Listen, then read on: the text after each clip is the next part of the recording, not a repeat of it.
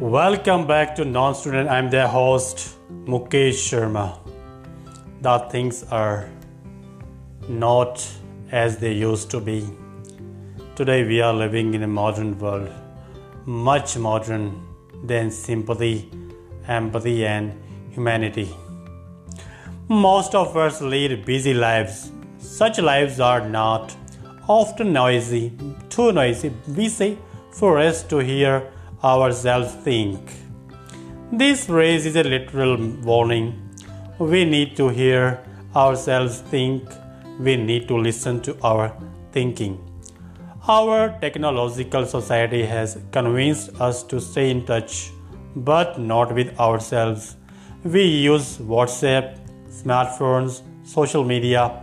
We use our time to keep others constantly apprised of our whereabouts and our current thinking. And that thinking, often high in voltage and velocity, is flowing very fast. As a culture, we are in the rapids. There are no quiet pools where we dally for a day or two in silence, using our time to fish more deeply for the questions and answers we harbor within ourselves.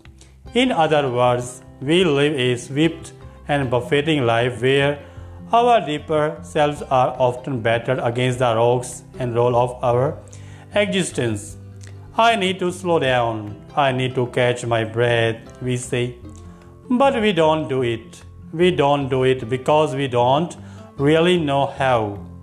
One way we can do it is through writing our thoughts daily for reflection. Another way we do it is through walking meditation. A third way to do is through the conscious practice of silence. Silence is how we catch our breath. Silence is how we hear ourselves think and how we can hear the still small voice speaking within us. As creative beings, we need silence. We need it or we create art rooted only in the reflection of what is around us, ungrounded in the deeper earth of ourselves.